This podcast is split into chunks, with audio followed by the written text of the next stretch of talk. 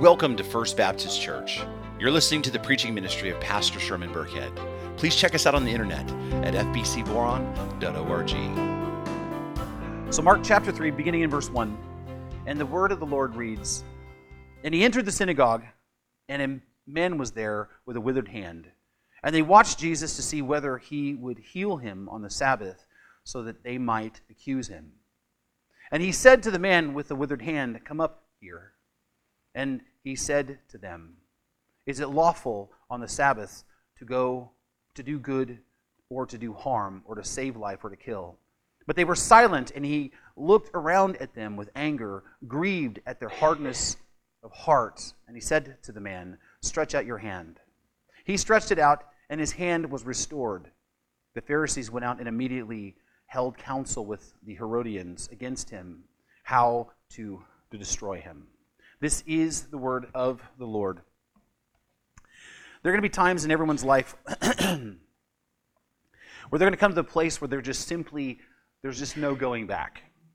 You reach a point whether it's a decision that you make, or you just simply let things happen around you, or you just stumble into a situation, and the trajectory of your life will change, and there is no going back to the way things were before that moment.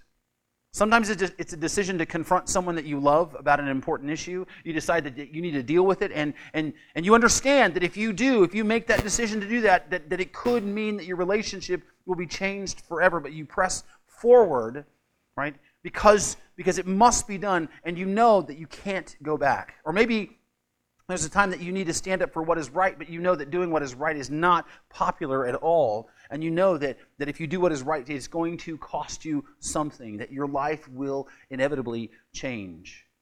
There are going to be decisions in your life that you just cannot undo. There are going to be choices that you will make that will change the entire complexity of your life in an instant. There's going to be events in your life right, that will happen that will change who you are from, the, from one moment to the next. You will wake up one day and your life is going one direction, and then something will happen, and then everything changes. Perhaps you're, you, you know, it's something of your own doing, or of your own making, or maybe it's from somebody else's hand, or maybe it's just because of the circumstances of your life. No matter what it is, there is no going back. And we've all, I think, experienced moments like that. There are times when lines get crossed, when boundaries get crossed, right? That once you pass them, that you were not able to come back to where you were before, right? There are choices that get made that just simply cannot be unmade, right? There, there, there's moments in time where just everything changes. And, and you will have moments like that as a parent. You will certainly have moments like that as a, as a child. You'll have moments like that as an employee or as a student or a friend or even a community member. There will be a point in your life you will decide to do something and everything will change as a result. And that's exactly that is exactly where we are in this text. Jesus is at a place to make a decision and everything is going to change. As one of my favorite characters, Gandalf the White, says in The Return of the King, things are now in motion that cannot be undone. Yeah. You know, one of the reasons why I love that story, The Lord of the Rings, um, is that there's a really clear Christian narrative that permeates the entire narrative. Um, the, the, the, stark contrast between good and evil, the great sacrifice that's required to finally subdue and destroy the evil one, and the, the emphasis of holding on to hope no matter what the circumstances, right, is an inspiring part of the story. But, but throughout this story, there are all these turning points. There's these, there's these changes that, that happen that change everything, like Frodo's decision to go out on his own and Sam's decision to follow him. Or Aragorn's uh, decision to stay and fight a losing battle at Helm's Deep when, when all the odds were, were against them. Right? And, and there, there's a series of climactic events throughout the story that in, inevitably propel the, the protagonist toward the final battle and the great climax. With, with every new climax, there is no going back. And even at the end, Frodo himself can't even go back to the Shire because he's because everything's changed so much.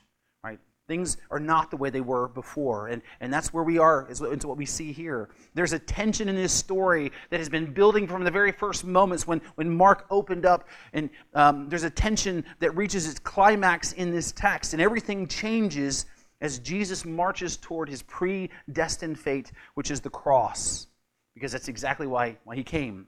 And this tension begins from the very first verse where Mark declares the truth about who Jesus is that he is the Son of God, that he is God in the flesh, the King that has come to the earth. And then at his, at his baptism, he publicly identifies himself with broken sinners. Though he had never sinned right, and needed no repentance, he identified with us so that he could bear our, our sin to the cross. And from, and from there, he gets into spiritual conflict, a, a, conflict with the devil himself in the wilderness where he's tempted for 40 days, and he uses the, the, the word of the Lord to defeat him. And Jesus emerges as this nobody from nowhere, um, preaching the gospel and declaring that the time is now, that the kingdom is here, and that, that the way into the kingdom is to repent and believe the gospel. And this conflict with the devil continues, and, and, his, demon, and his demons continues as Jesus is confronted with a, a demon possessed man in a synagogue. And he demonstrates his power and authority by casting the demon out and simply by saying a word. And he does this over and over and over again throughout the region of Galilee. He casts out all manner of demons and he heals people of their infirmities and of their, their illnesses. And Jesus' his fame and his popularity grows exponentially as crowds begin to follow him around everywhere he goes and he continues to preach the gospel and heal people and cast out demons. And jesus is demonstrating again over and over again he is exactly what mark said he is. He is the son of god. But then the story begins to change because a new enemy shows up Jesus continues to battle the spiritual forces of darkness as he continues to cast out demons, but this new enemy lives in the physical world. This new enemy is known as the Pharisees. They're the religious elite in Jewish society. They're the scribes and the theologians, and they are people who are committed to the strict obedience to the law. They are the hyper religious in, in their devotion, and they are politically powerful in the culture, and they have authority to enforce the Jewish laws. And they hear about this Jesus from Nazareth, and so they come and because they, they hear about his teachings and his miracles that he's performing, and they go out to see who he is and to find out is this the Messiah that they have been waiting on? And this begins then a series of five conflicts between Jesus and these men five conflicts ultimately that will lead to the decision to kill him. The first conflict occurred where Jesus was preaching in Peter's house and the roof was torn off above his head and they lowered this paralytic man down to Christ and Jesus in that moment not only heals him but he seizes the opportunity to confront the Pharisees by telling this man that his sins are forgiven. But who besides God can forgive sins? And these men thought that Jesus was blaspheming. Next, the confrontation, Jesus calls out Levi considered to be one of the worst kind of sinners. Um, and he calls them to not only believe in him, but to follow him. And Jesus ends up having dinner with these men and, and his friends and, and a bunch of sinners and tax collectors. And in that culture, it was a no no. And because of that, this um, hanging out with sinners and tax collectors were thought to make you unclean. And the Pharisees could see, see this happening, but they couldn't see the, the hardness of their own hearts. And so this, this, this man, they thought, cannot be the Messiah because he's hanging out with these low lives, not realizing that they're just as broken. And Jesus confronts them again and says that he's called, come to call sinners to repentance and not the self righteous. And then the next confrontation, the Pharisees notice that Jesus' disciples aren't observing the, um, the, the fast that they observe. These Pharisees made, you know, follow a bunch of man made rules and they fast twice a, a week to prove just how righteous they are before God and just how spiritual they are. And they thought that Jesus and the disciples should do the exact same thing. But Jesus tells them, right, the good news of the gospel and, and their old, tired religious system of rule keeping are just simply incompatible with each other. And then in the fourth confrontation, things begin to really heat up as Jesus' disciples pick some grain, um, heads of grain on the Sabbath. And the Pharisees, you know, they this basically struck them at the heart of who they are as, as Jews. They believed that this was a serious issue because Sabbath keeping and keeping the Sabbath was, you know, that the Sabbath itself was holy and that keeping it was, was commanded by God. And, and so they, they had created all these traditions and rules around the Sabbath that made basically doing anything on that day, practically illegal.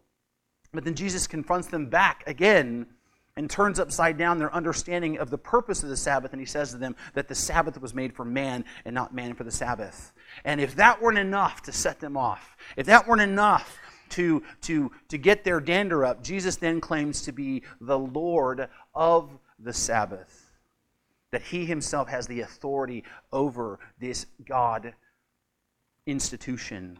And again, this is indicating that he's not just some man, but he is indeed the Son of God. And this does not sit well with them because, because they're going to continue to press the issue, which is exactly what we're going to see in this text. So turn with me to chapter 3, verse 1, and it reads And he entered the synagogue, and a man was there with a withered hand.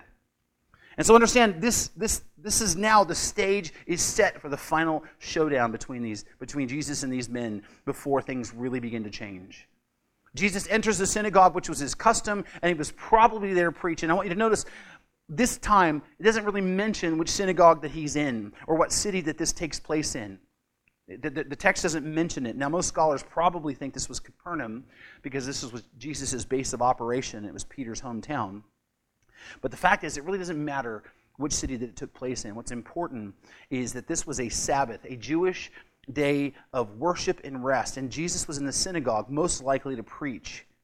And there in the synagogue was this man with his withered hand.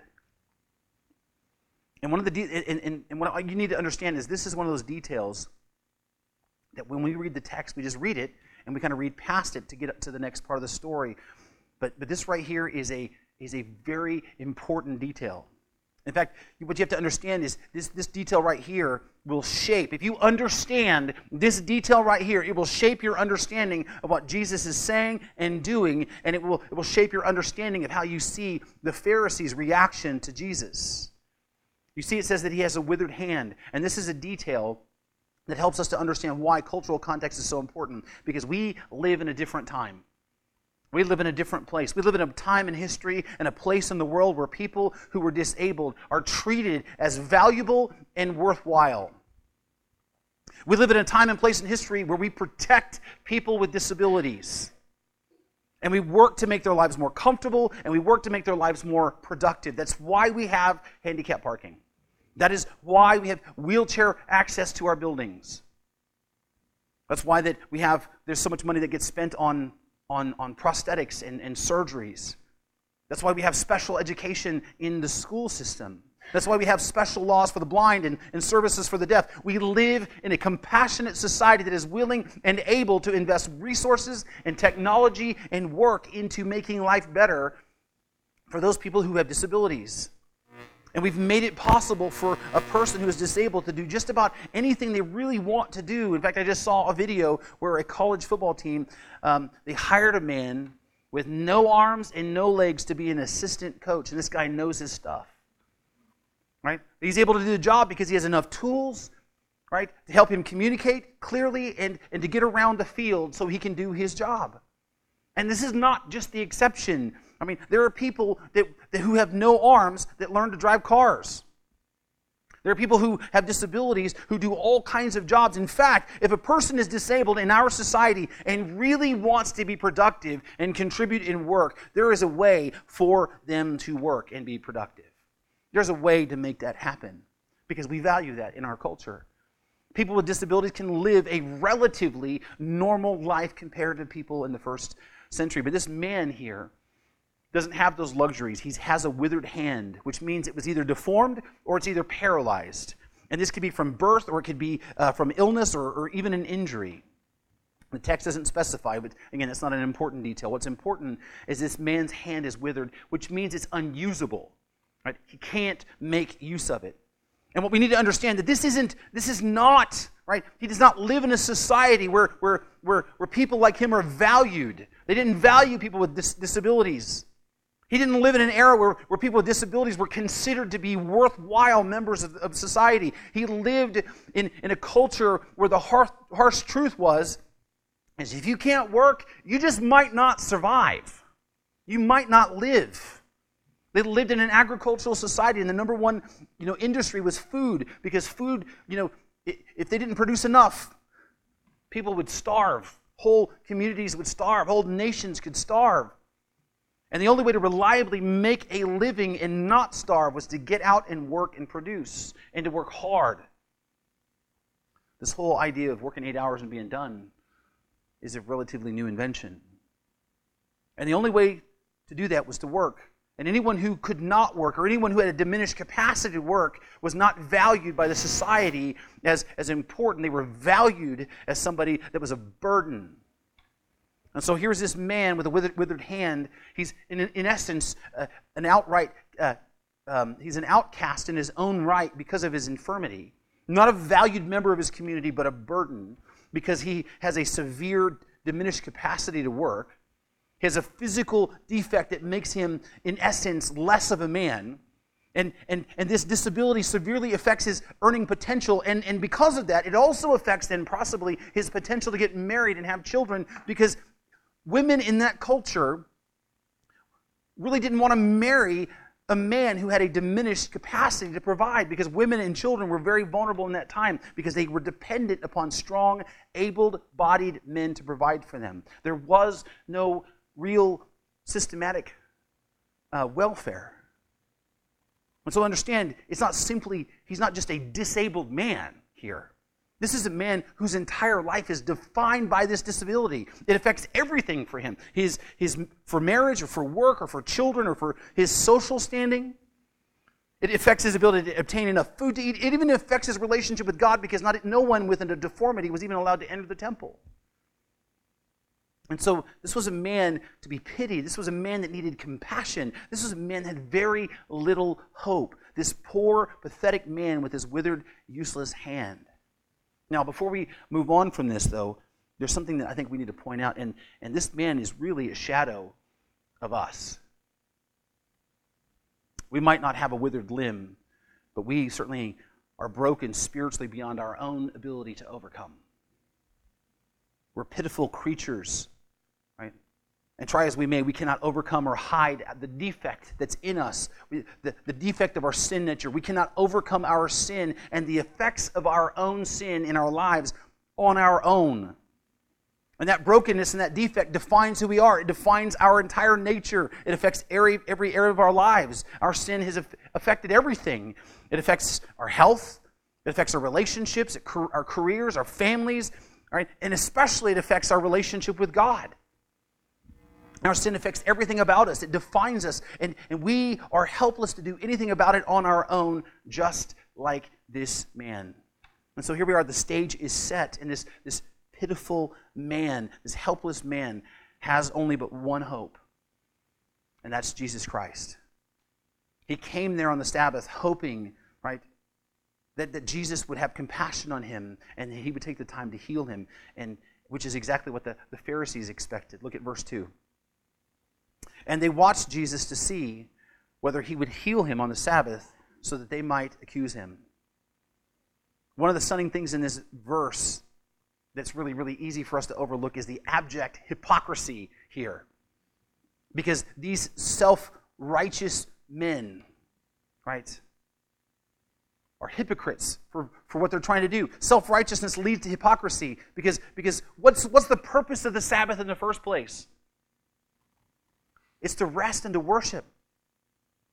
It was to rest and worship God. Well, why would people go to the synagogue on the Sabbath then? It's to come to worship God through the reading of the text, through the preaching of the word, and fellowship, similar to why we're here. It's to worship God, and that's the reason why you would go to Sabbath, the synagogue on the Sabbath. And it's, and it's to focus on and to worship and, and to honor God. But notice, that is not why they are here. They are not here to worship God, but instead they are there to watch Jesus. Because what they're trying to do is they're looking for a reason to accuse him, they're looking for a reason to discredit him. They have this agenda, and, and, and that agenda does not include worship as it should. I want you to think about the hypocrisy here. These are devout Pharisees, devout Jews who are supposedly sold out for God. They should be there to worship, but instead they're there to dig up dirt on the Sabbath on Jesus. Because, in spite of all the evidence, they have already made up their minds. This man is, is not from God, and he has to go. This man does not fit their traditional understanding of what the Messiah is supposed to be. And so what we need, and so, so we just need to do away with him, right? What abject hypocrisy there is here. But I want you to notice here is that Jesus knows full well what's happening. He knows full well what they're trying to do. He knows why they are there. In fact, it says in verse 3, he says, And he said to the man with the withered hand, Come here. Jesus knows what they're after. He knows that they're looking for a reason to find fault, and he knows that, that they're looking for a reason to kill him. That's why he said what he said about the bridegroom being taken away by force in chapter 2. He knows this is ultimately going to cost his life. He knows that he's approaching the moment where there is not going to be any going back. If he does anything on the Sabbath, there's no going back. And he knows that, that he's basically signing his death warrant if he helps that man on that day. But knowing all this, he publicly calls the man with the withered hand to come up right there in the middle of the room and stand before him. Right there in front of everyone else. So there's no mistake about what's about to happen. And, and now the tension is really beginning to grow. I mean, because this confrontation has been building and it's come to this critical point. It's the really the point in, in most movies where everyone's kind of staring at each other, right? Waiting for someone to make the first move because what's going to happen next will, will shape the entire future. In fact, one of my very favorite moments in all of movie history is a scene in Tombstone where um, Wyatt Earp and his brothers and Doc Holliday turn the corner and they confront the Clantons and McLaurys in the OK Corral. And as soon as they turn their corner and put their hands on their pistols, like everyone's standing still and they're frozen for a moment, staring at each other, you know, waiting for someone to make the first move, and the camera pans to everyone's eyes as everybody's kind of scanning around, waiting to see what's going to happen next. And I, I kind of imagine this might have been like that, that Jesus calls the man to the front of the room, and now all eyes are on Jesus and this man, and all of a sudden the room is so quiet. You could just about hear a pin drop, and everybody's nobody's breathing or even moving because because they're waiting in anticipation. What's going to happen next? What's Jesus going to do next? And then Jesus makes the first move. And he said to them, Is it lawful on the Sabbath to do good or to do harm, to save or to kill? But they were silent. Again, Jesus is a very adept rabbinical teacher. He uses rabbinical logic here to make his point, and he uses an analogy of extremes. And he does so to make it clear the distinction between the choices. And in essence, there is really only one answer. The answer is to do good and to save life. He has essentially painted the Jews into a corner, right? But they can't concede that. They can't answer because if they do, they're going to condemn themselves for trying to stop Jesus for healing on the Sabbath. They know what the answer is. It's to do good, but they can't say that. They can't admit that. Look at their response. They were silent. They didn't say anything. They knew that they were caught. They knew what was right.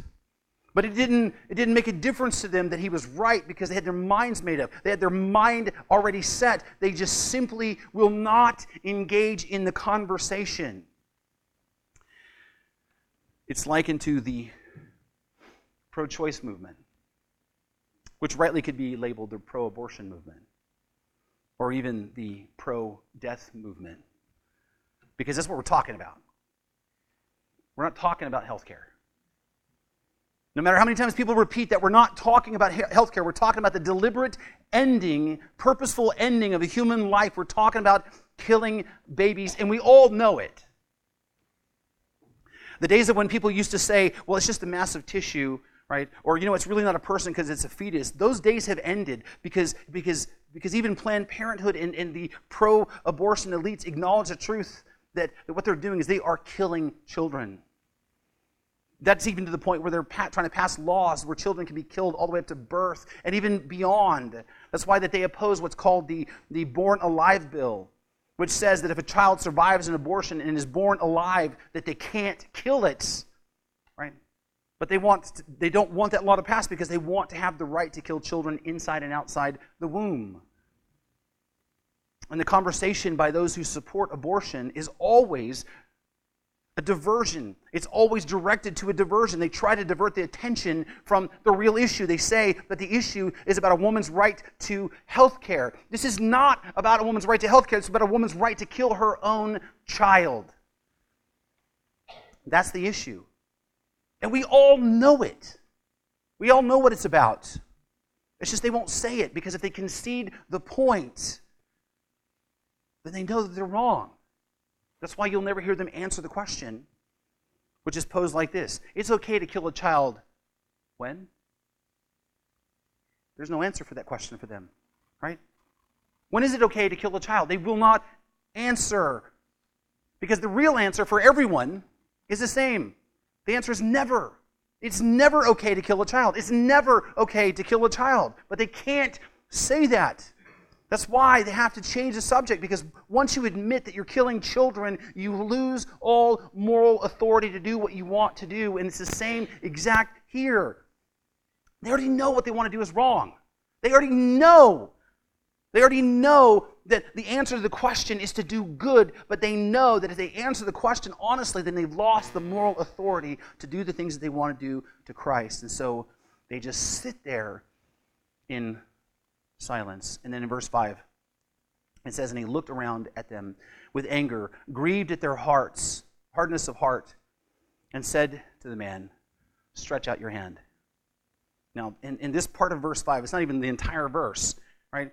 But in this part of verse 5, there is a lot to talk about. Jesus asked them a clear question, but they refuse to answer because their minds are made up. And Jesus' response is not what some people would, would expect and not what some people would like. But his response was to be angry. And this is really important because, because we, need to, we need to consider this point here. It's Jesus, the Son of God, was angry.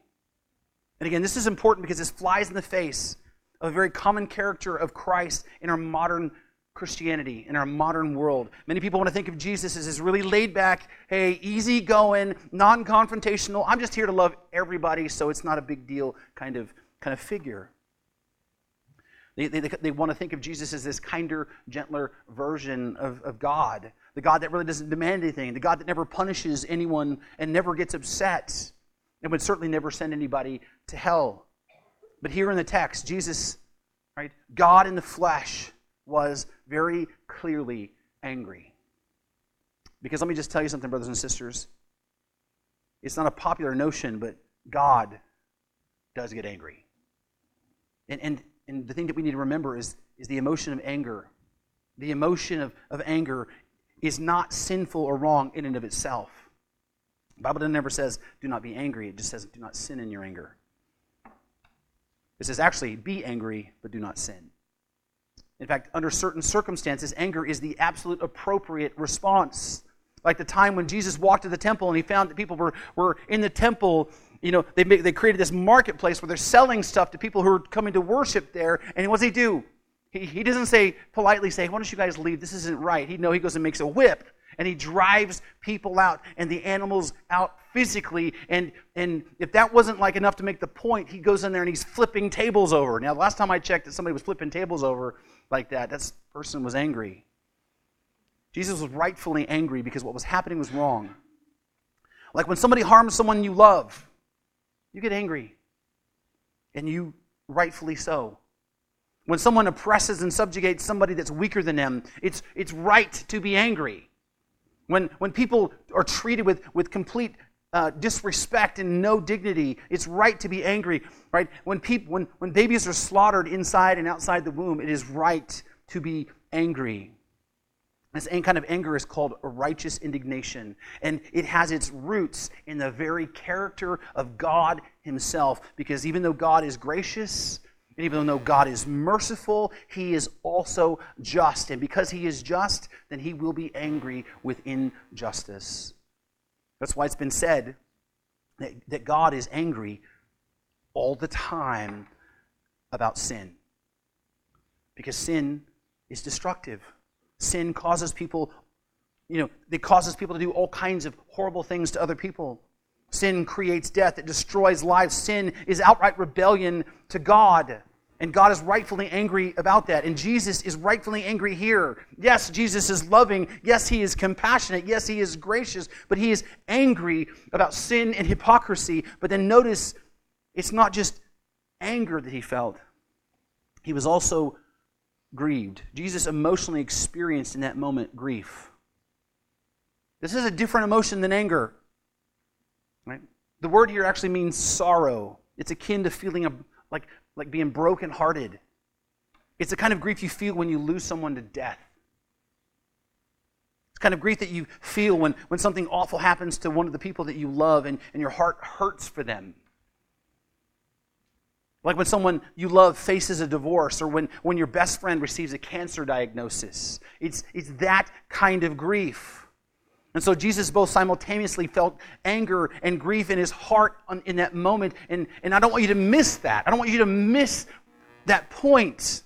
These are strong, overwhelming emotions. Think about the last time that you both felt in your heart anger and grief. Like September 11th, 2001, when terrorists flew commercial aircraft into the World Trade Center filled full of people. I know that I've personally experienced both anger right, and also grief. Many people felt those emotions. And, and you, there are lots of times in your lives you're going to feel both of those. And that's the emotional place Jesus was. And I want you to notice what the root cause of this overwhelming emotion is. What's, what's causing this anger and grief? It is their hard hearts. Notice what it says. He looked around at them with anger, grieved at their hardness of heart. Jesus is angry and he is grieved because of the hardness of their hearts. Brothers and sisters, this is the central issue. This is the root problem. This is the root of all of our problems. Jesus is angry over their hard hearts. He grieves over their hard hearts. It's one of the reasons why they will not see that Jesus is the Messiah in spite of all the miracles and the healings that he's done and casting out demons is because of the hardness of their hearts. The reason why they're not motivated for Jesus to do good to this, to this desperate man on the Sabbath is because of the hardness of their hearts. The reason why they're holding on to their legalism, the reason why they're, they're, they're not recognizing the fact that Jesus has demonstrated over and over again that he has the power to do the things that he says that he can do, and the reason why they're not recognizing that he is what he claimed to be, and the reason why they will not come to him and believe in him is because of the hardness of their hearts. And what you need to understand here, and what I need to understand here, is before we judge these people, is we in ourselves have had the same problem. Because you cannot come to God, you will not come to God. No one will come to God with a hard heart. That is the issue. And, and this issue is one, one so many people get upset about, but I'm going to tell you right now this is the thing that we need to get clear about. That's why we say salvation is a supernatural work of God. As a sinner, you had a hardened heart to God. As a sinner, you had a heart that was resistant to Him. As a sinner, you, you had a heart that was resistant to the gospel, just like the Pharisees.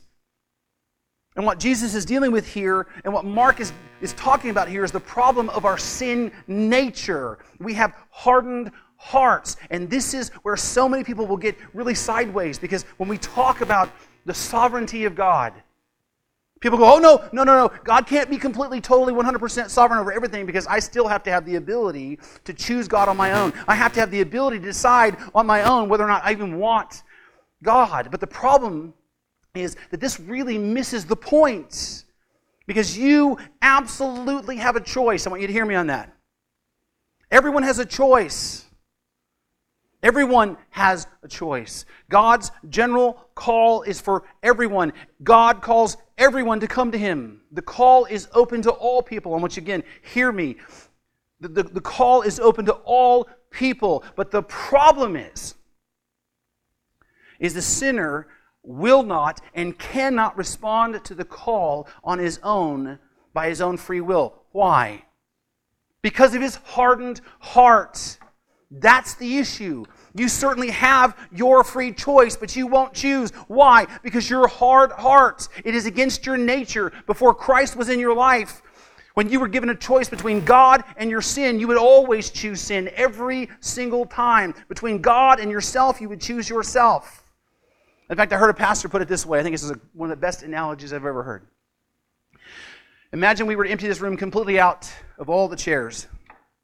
And over here we put a big old pile of of carrots, and over here we put a big old pile of raw meat.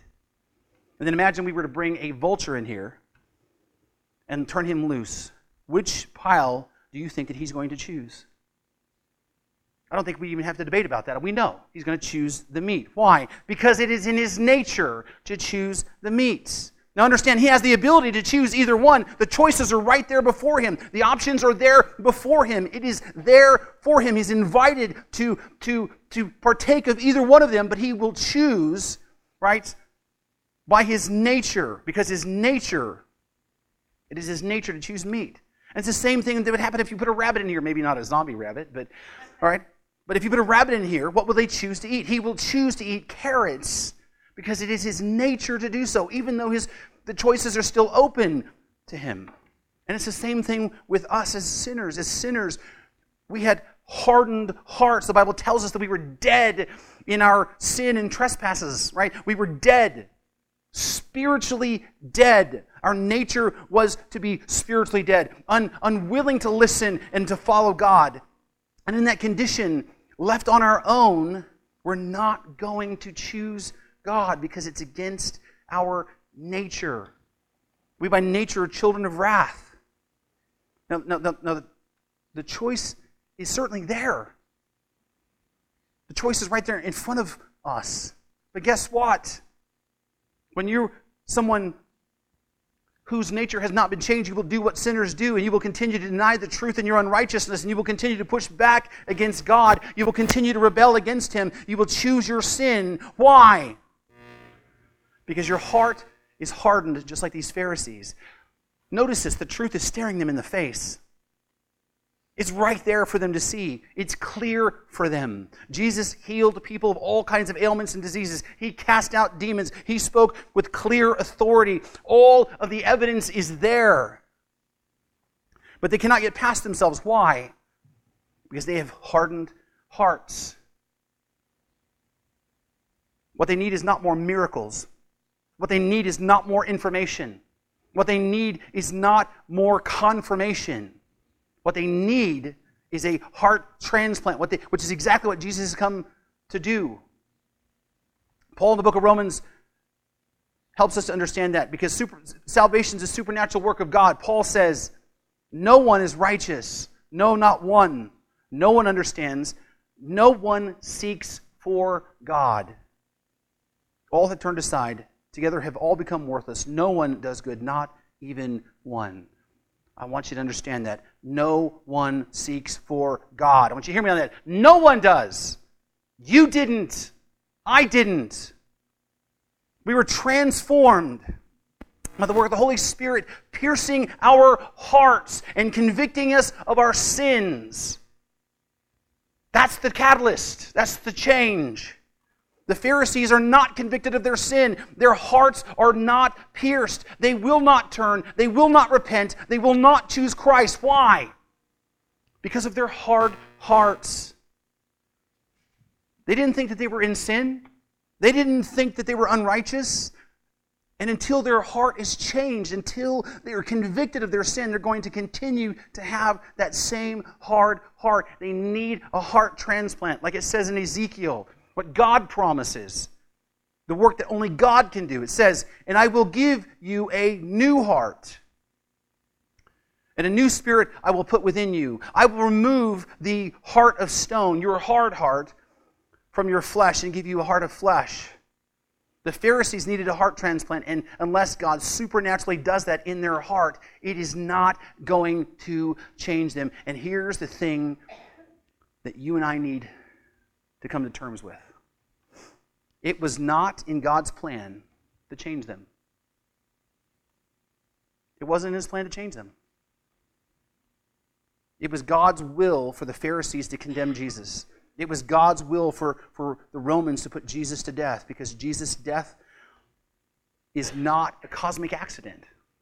It's not a byproduct of something that, that kind of happened. Jesus' crucifixion, the result of this day, these things were where they decided to kill him, these were not an accident. Now understand, God did not make these men do what they do. He did not make them sin. But it is God's design to use them and their sin and their hardened hearts to achieve His plan in history. It has been God's design to use the worst people and the worst kind of circumstances imaginable to achieve His ultimate plan of good and redemption and glory for Himself. And understand, It was God's plan all along for God's Son, Jesus, to suffer and to die so that we could be set free. I want you to understand that. Wrap your head around that. It's been God's plan all along for that to happen. And God uses these men's natural hardness of their hearts and their natural rebellion to achieve his purposes because God is sovereign. I mean, that's why we believe that Romans 8:28 is true. Paul says, and we know that for those who love God, all things work together for good for those who are called according to his purpose. This is the truth that we can lean on because God is sovereign. And so here Jesus stands being rightfully angry. Why is he angry? Because of the destructiveness of sin. Sin produces hard hearts where we don't even see the truth? And he grieves. Why does he grieve? Because of the effects of sin. People are lost and, and don't know that they're lost. People are broken and don't even know that they're broken. The Savior came in the flesh and they can't even see it. Their eyes are closed, their ears are closed, their hearts are hard, their consciences are seared. And notice just how hard their hearts really are. It says, Jesus said to the man, Stretch out your hand. He stretched it out, and his hand was restored. The Pharisees went out and immediately held counsel with the Herodians against him, how to destroy him. I want, I want you to think about this. This pitiful, pitiful man who, who's, who is clearly disabled. His life is completely defined by this disability. A man who's been seen as a burden, as an outcast in his community. A man whose prospects for, were, were very grim. A man that people, that if they really, really loved God, should have really had compassion for. This physically broken man is standing before Christ, and Jesus doesn't even touch him. He doesn't even physically do anything at all. He just says, Stretch out your hand. And this man obeys, and he's restored completely. I want you to think about this. This man's whole life has changed. He has been healed. He has been restored back to complete health. His prospects for life are exponentially better. His prospects for work and marriage, and for his prospects for acceptance, his prospects for not having, having to be viewed as a burden any longer has exponentially gotten better. He has walked into the door as a man who has a visible defect, and he walks out completely and totally healed. This is a divine miracle of God. They have witnessed the promise of God. This is the foreshadowing of, of the redemptive work right, of Christ to make all things new. This man is a picture of the coming salvation of Jesus, the, the, the life and the renewal that are in Christ Jesus. And these Pharisees who claim to love God should have, in that moment, all stood up with one accord and shouted to the top of their lungs, Hallelujah, praise the Lord. It should have been the response. These Pharisees in this moment should have celebrated, but instead they were embittered towards Christ. They didn't see this as a good thing. They didn't see this as right. All they could see was their man made traditions and their predisposed notion that Jesus was not from God and that he had to be stopped. And so they desperately looked for him to do something wrong, and healing on the Sabbath was, was for them wrong enough. But, but again, as we said last week, there's no law at all against doing what is good on the Sabbath. In fact, you're encouraged to do good on the Sabbath. And also, technically, if you notice the details here, Jesus didn't actually do anything. He didn't actually technically work because he never actually physically touched the man. He never did actually anything that could be construed under the law as working. All he did was speak a word and, and say, stretch out your hand. But that didn't matter because their hearts were hard, their minds were made up. The Pharisees, it says, went out and immediately held counsel with Herodians against him, how to, to destroy him. And again, the emphasis here Right? I want, to, I want to emphasize the hypocrisy and the hardness of their heart. Not only did they refuse to see the miracles that, that Jesus had done for what they are, not only did they dismiss right, his authoritative teaching, not only did they witness the restoration of life right in front of their eyes, not only did, did they come to the synagogue with their hearts in the wrong place because they came not to worship, but with the intention of finding dirt on Jesus, and not only were they willing to falsely accused Jesus of Sabbath breaking because of this miracle, then they went out to conspire with the Herodians against Jesus. I mean, it's one thing bad enough to plot somebody's murder, but then to do that on the Sabbath, and then to do that with your worst enemies. Right? Because the Herodians were their political enemies of the Pharisees. They were a group of people who supported King Herod, and the Pharisees hated King Herod because of his relationship to the Romans. Herod was getting rich because he was supporting the Roman, you know, army. And so the Herodians and the Pharisees, they hated each other, but they, they both had a common enemy Jesus Christ. Jesus was becoming very popular and he was threatening to undermine the political and religious power of these two groups. And so both of them wanted him out of the way. The Pharisees, the men who studied the Word of God, men who obeyed the law to the point where that they devoted themselves to fasting twice a week. I don't know about you, but like think about it, not eating twice a week. They could not see the truth in front of their eyes. And the reason why is because they had hard hearts. And when Jesus healed this man, both of their lives have changed forever. This man's life was immediately better because they, of, of his restored physical body. And Jesus' life took, again, one giant step toward the cross because Jesus' gospel now has become the, the, the instrument that burst the wineskins of the Pharisees. And so they just decided to make it official. Jesus simply had to die. Now, to bring this to a close, there are a couple applications I think that we can take from this text. And I think the first one is, is that um, we need to be compassionate. We're surrounded by people who are lost, who are broken, who are desperately hurting all around us people's lives that are falling apart. I mean, it's easy for us, you know, to see people like this as a burden. It's easy for us to think, man, they take up too much of my time. Man, you know what? You know, I'm tired of listening to that. It's easy for us to look past them, but what they need is our compassion. Right? And we are to be compassionate the way Christ was compassionate. We need to meet them where they are and love them and help them. But understand, that this also helps us because it helps us to keep our hearts tender so we don't become self righteous and hard hearted. The second thing is to be joyful for others. When, when people's lives get better, like when they get a, a, a, promotion, when, when their marriages are restored, when their children recover from an illness, or when they make a little extra money, or maybe they become wildly successful, we need to praise God and be joyful for others. A sure sign that we may still have a little hardness in our hearts is the fact that we might feel jealousy or, or bitterness towards someone because of their good fortune. We need to be joyful for others no matter who they are. And the third is we need to be angry over sin, especially in our own lives. Right? Sin is heinous, it is destructive. Sin kills. Heart you know, hearts, it destroys relationships and lives. We need to hate it. We need to have the same heart that God has for sin. God hates sin, it angers him, and we should be angry about sin, especially our own sin. Right? And we should also be angry about egregious sins like the destruction of, of the marriage, the institution of marriage in our culture, and the sin of abortion. The fourth thing that we need is to be repenting and believing. You're, you were saved when you repent and believe the gospel. Once you put your trust in Jesus Christ, you are saved. It is a done deal. God has the power to save you forever.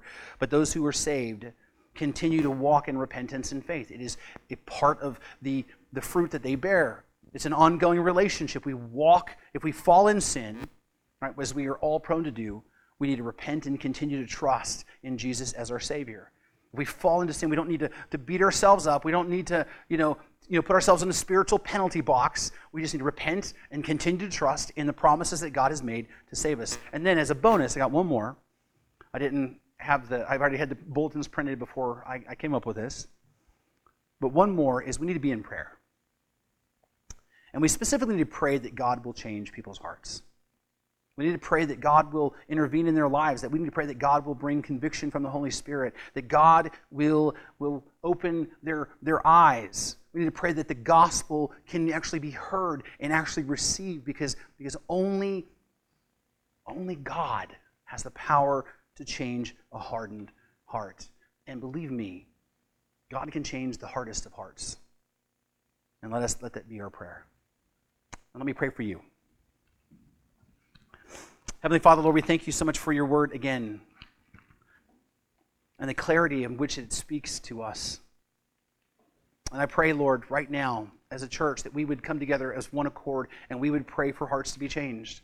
We pray, Lord, that you would pierce people's hearts, that the Holy Spirit would descend upon them and bring conviction of, it to, to, of their sin to them and make them ready to hear the gospel. And when they hear the gospel, they would respond to it and put their faith and trust in you, Lord God. That, Lord, your call goes out to all creatures, Lord, and we pray for them all, Lord. We pray that it would be your will that you would heal, that you would save them all. Our hearts, Lord, are for our family members and our community members and our friends and those that we don't even know, Lord. That you would bring into their hearts a stirring of the Spirit, that, Father, you would convict them, Lord, that the Holy Spirit would move in a mighty way in this country, Lord God. That there would be a revival that would start right here in this church and in this community, Lord God, that would spread across our entire country, Lord. A revival of people whose minds and hearts are open to the gospel and they would receive that and put their faith in you and repent and believe the gospel and be changed, Father. We pray, Lord, that you would work that mighty miracle in our lifetime. I pray, Father, that you'd make every one of us people who would go out and share the hope of Jesus with every person we come in contact with. And that, Lord, we would be in prayer every day for them. And that we would preach the gospel to them at every opportunity. And I pray, Father, that you would bless this church family and you'd help us all to grow to be more like Jesus. And Father, that we, Lord God, would repent and continue to believe. And we thank you for your grace and mercy. In Jesus' name we pray. Amen. You've been listening to the preaching ministry of Pastor Sherman Burkhead, a production of First Baptist Church in Boron, California.